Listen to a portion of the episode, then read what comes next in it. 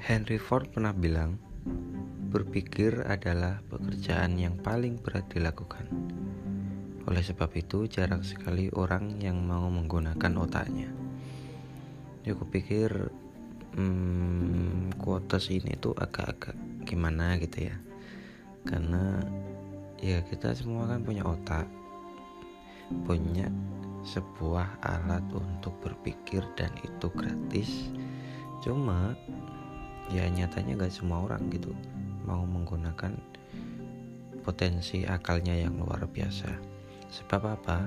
sebab berpikir itu sesuatu yang menguras tenaga sesuatu yang sulit dan karena menghindari keruwetan, kecapean dan seterusnya akhirnya banyak orang yang malas berpikir ya katakanlah di sos sosial media gitu ah orang itu ngomong ini ngomong itu gak pakai mikir itu gak pakai apa melihat efek sampingnya ke depan. Tapi di sini di podcast kali ini saya akan menceritakan sesuatu yang sebenarnya sangat simpel cuma dilupakan oleh orang-orang yaitu pentingnya konsentrasi. Apa itu konsentrasi konsentrasi adalah apa yuk ya gampangnya beginilah. Jadi ini tuh ada kisah saya sendiri. Dulu itu saya kan dulu waktu SMA tuh jurusan bahasa ini juru, jurusan yang agak langka. Kan biasanya jurusan di SMA itu IPA, IPS, agama apalagi coba Nah, saya masuknya bahasa ini kalau di tempat saya di kabupaten saya itu jurusan bahasa itu kalau nggak salah hanya ada tiga sekolah gitu tiga atau empat gitu. Nggak nggak banyak. Nah waktu UN itu waktu itu masih pakai pensil ya masih manual. Ada mata pelajaran yang diujikan itu namanya sastra. Aku lupa ya apa aja ya, bahasa Indonesia bahasa Inggris bahasa Arab terus antropologi dan apa ya lupa. Tapi ada sastra. Nah uniknya tuh begini. Soal dari bahasa Indonesia itu 50 ya, tapi soal matematika itu 40 tentu saja lebih tebel yang bahasa Indonesia karena jumlah soalnya itu 50 nah tapi mata pelajaran sastra ini hanya 40 tetapi lebih tebal dari bahasa Indonesia tadi. Kenapa? Karena satu lembar itu hanya untuk satu soal gitu 40 soal tapi lembarannya jauh lebih banyak jauh lebih tebal dari bahasa Indonesia yang 50 soal. Kalau matematika kan dikit ya 40 soal tapi juga tipis. Tapi sastra ini uh beneran. Dan rata-rata teman-temanku tuh kehabisan waktu karena bacaannya tuh banyak kan kan namanya sastra itu kan soalnya itu ya puisi cerpen majas dan seterusnya Nah satu cerpen itu bisa satu halaman full. Dengan waktu yang terbatas kita harus baca semuanya. Belum lagi kita itu harus mikir jawabannya. Ini benar-benar menguras tenaga. Karena yang bikin capek ini adalah proses berpikir Yaitu kita harus konsentrasi. 40 soal ini benar-benar menguras tenaga karena kita gak mungkin jawab soal tanpa baca materi itu tadi baca baca soalnya yang panjang itu tadi. Dan baca ini kan dalam mode konsentrasi kan kita harus teliti ya tiap tiap kalimat kita baca ini ini kita perhatikan ini. Harus bagaimana kita pahami.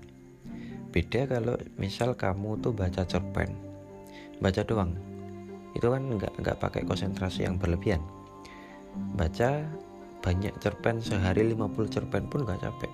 Hmm, ya capek cuma nggak nggak secapek ini karena baca cerpen tadi yang 50 itu nggak ada tekanan sama sekali. Nggak ada tuntutan harus benar karena nilai UN kan menentukan kelulusan juga waktu itu. Tapi 40 soal ini ya katakanlah ada sekitar hmm, 10 atau 15 cerpen yang panjangnya segitu itu benar-benar menguras tenaga karena konsentrasi yang juga kita itu dapat tekanan luar biasa dari diri kita sendiri ya karena kita mau gak mau harus memperhatikan nilai juga gak bisa ngawur. Itu adalah efek samping dari konsentrasi yang membuat banyak orang itu merasa apa ya menghindari sesuatu yang mikir-mikir. Contohnya begini saya itu pernah baca tweet di Twitter itu ada seorang karyawan itu kan dia kerjanya bagus ya rajin terus gak aneh-aneh terus ya intinya bagus lah. Dia naik naik jabatan naik jabatan dipromosikan terus akhirnya dia masuk ke jajaran direksi. Di sini ternyata ya katanya tuh gajinya gede kerjanya lebih simple artinya jam kerjanya itu nggak nggak seperti karyawan biasa. Tapi mode kerjanya di direksi ini adalah rapat terus. Jadi rapat uh, menganalisa terus apa itu sharing mencari solusi atas masalah dan seterusnya. Baginya pekerjaan seperti ini itu justru benar-benar melelahkan daripada kerjaan fisik. Kalau kita katakanlah kerja sebagai official boy yang bersih-bersih atau jadi satpam yang cuma uh, jaga gerbang dan seterusnya, yang pakai fisik lah intinya ya. Itu dalam pekerjaan gajinya memang nggak nggak setinggi orang-orang yang ada di atas itu. Cuma pekerjaan yang membutuhkan fisik ini capeknya itu hanya capek di fisik doang. Artinya istirahat sejenak makan tidur itu selesai. Cuma tetapi kalau e, dibandingkan dengan yang pakai otak itu benar-benar kesulitan yang wah ini ini cukup sulit dijelasin ya kalau kalau kamu nggak nggak pernah ngerasain katakanlah seperti ini. Kamu bersih bersih rumah setengah hari katakanlah eh, 6 jam lah. Bersih bersih atau bersih bersih lantai dan seterusnya. Itu capek. Tetapi istirahat 1-2 jam cukup. Habis makan minum air terus tidur sejenak atau dengerin musik dan seterusnya saya pikir capeknya akan hilang istirahat.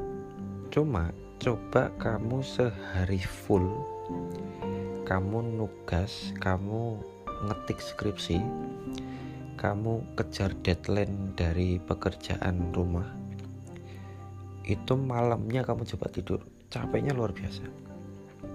Padahal katakanlah ngerjain tadi ya 4 sampai 5 jam aja. Tapi capeknya itu seharian gitu.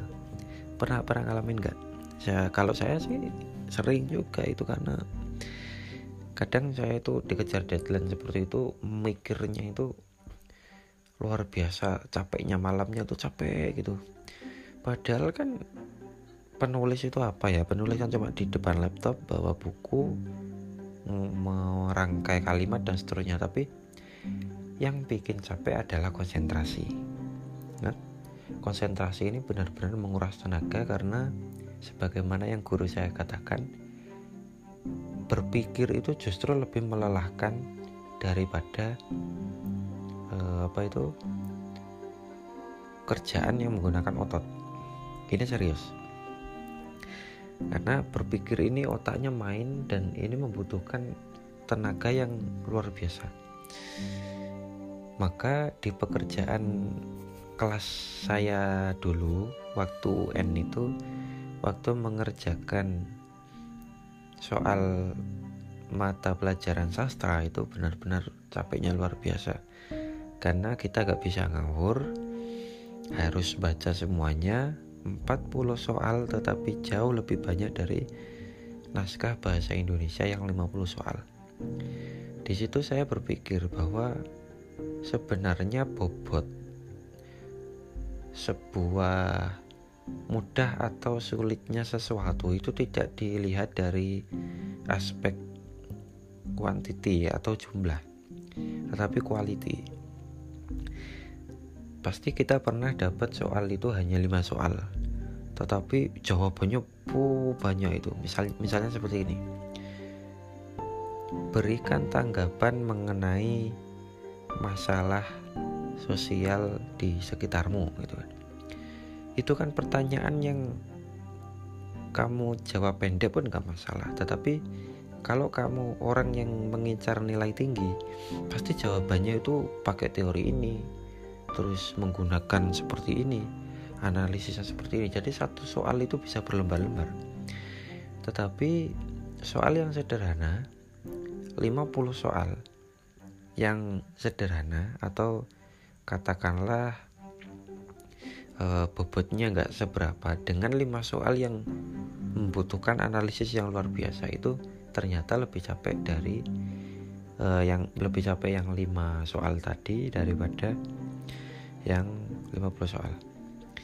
Maka beban uh, mental seseorang itu tidak bisa dilihat dari aspek jumlah tetapi dari beban masalah bagaimana kita itu berkonsentrasi, bagaimana kita itu mengeluarkan energi untuk melakukan hal itu.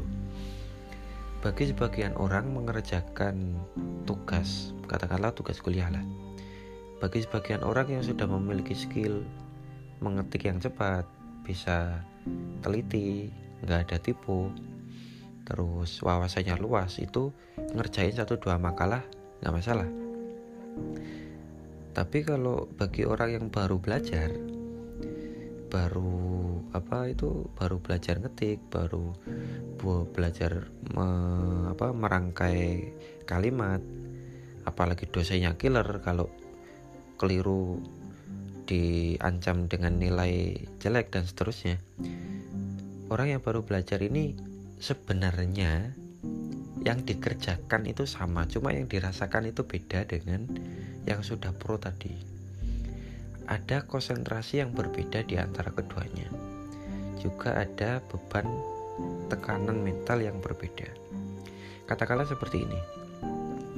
Coba kamu bikin garis ya selebar katakanlah 20 cm kamu bikin garis lurus di depan rumah atau di lapangan atau di jalan.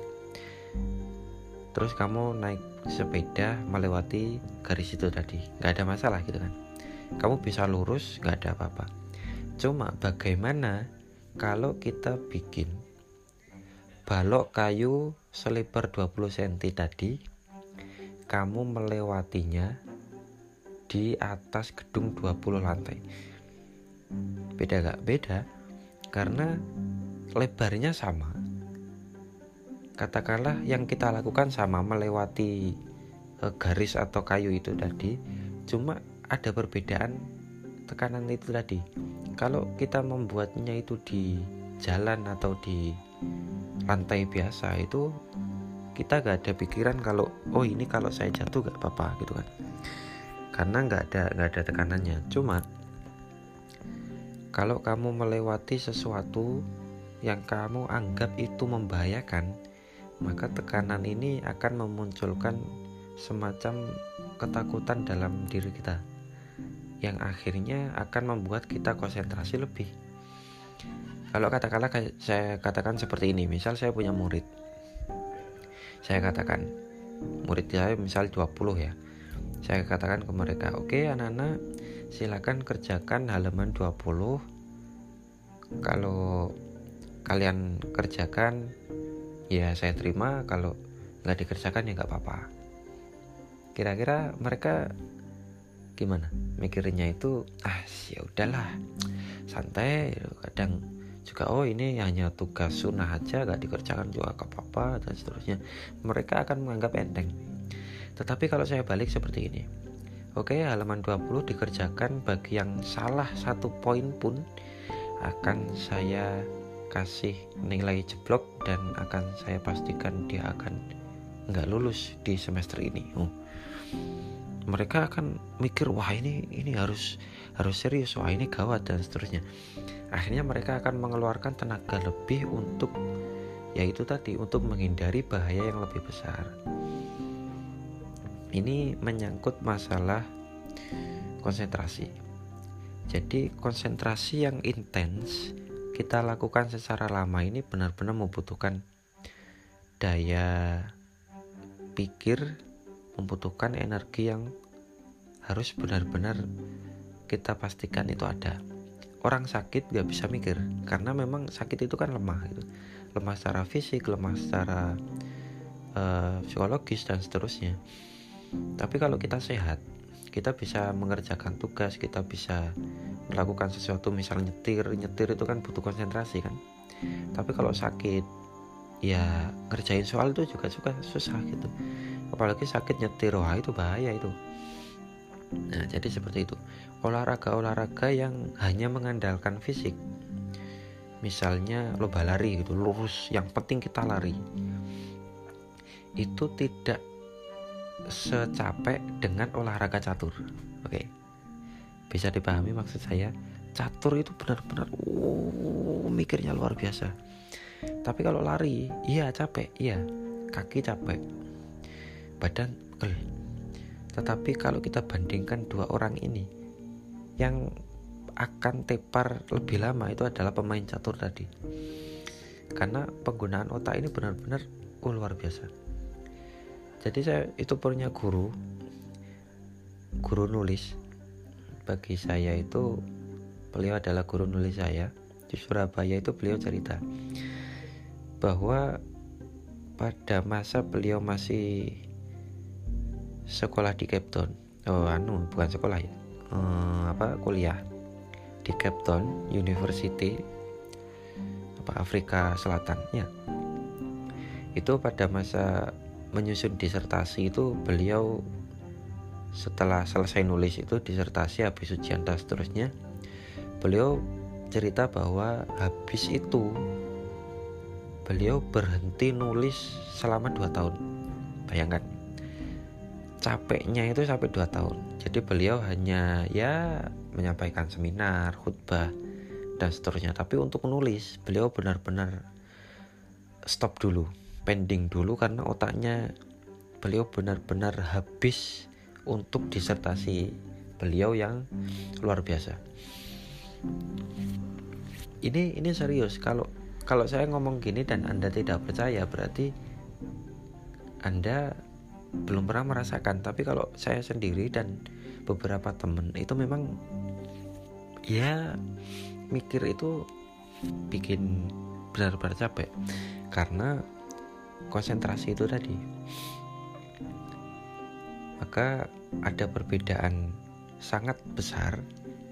Kamu nyetir motor sendirian kondisi cuaca cerah sama waktu hujan.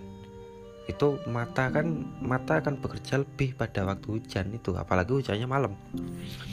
Kita harus menghindari jalan berlubang. Kalau juga kita menghindari tiba-tiba ada orang lewat atau ada halangan di jalan dan seterusnya.